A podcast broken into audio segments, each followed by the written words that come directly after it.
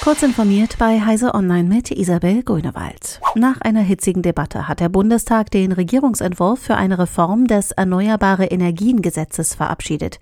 Mit der Initiative sollen die Voraussetzungen dafür geschaffen werden, dass der gesamte in Deutschland erzeugte und verbrauchte Strom vor dem Jahr 2050 treibhausgasneutral wird.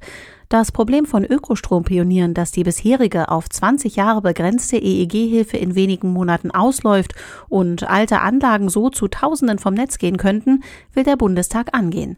Sie sollen übergangsweise die Möglichkeit erhalten, den Strom weiter über den Netzbetreiber zu verkaufen und den Marktwert abzüglich der Vermarktungskosten der Vermittler zu bekommen. Fünf Jahre nach Beginn des Abgasbetrugs durch Volkswagen hat der Europäische Gerichtshof eine umstrittene Software zur Schönung von Abgaswerten bei Zulassungstests für illegal erklärt.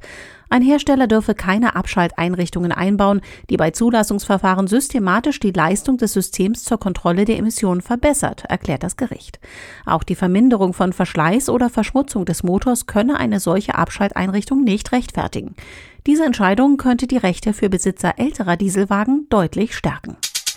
Irreführende Tweets und gezielte falsche Informationen zu Impfungen gegen das Coronavirus will Twitter künftig mit Warnhinweisen versehen oder gleich ganz löschen.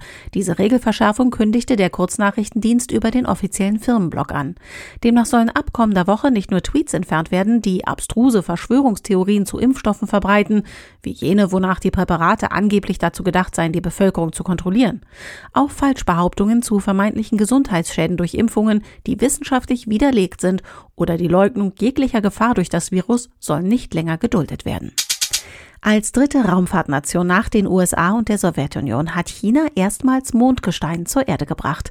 Nach der unbemannten Mondmission landete die Kapsel des Raumschiffes Chang'e 5 in den frühen Nachtstunden des Donnerstags Ortszeit mit rund zwei Kilogramm Mondproben in der nordchinesischen Steppe, wie das Staatsfernsehen berichtete. Es war das erste Mal seit 44 Jahren, dass wieder Mondgestein auf die Erde gebracht worden ist.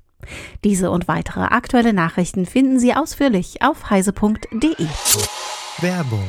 Blinkist ist eine App, mit der man die Kernaussagen aus mehr als 4000 Sachbüchern in je nur 15 Minuten lesen und anhören kann. Blinkist bietet die neuesten Ratgeber und Bestseller aus mehr als 25 Kategorien wie Produktivität, Politik, Wirtschaft und persönlicher Entwicklung mit Tipps und Tricks für Alltag und Beruf. Zudem gibt es ein großes Angebot an Hörbüchern zum Vorteilspreis. Für Zuhörer von Kurz informiert gibt es 25% Rabatt auf das Jahresabo Blinkist Premium über den Link blinkist.de slash kurzinformiert. Die App kann man auch sieben Tage lang kostenlos testen.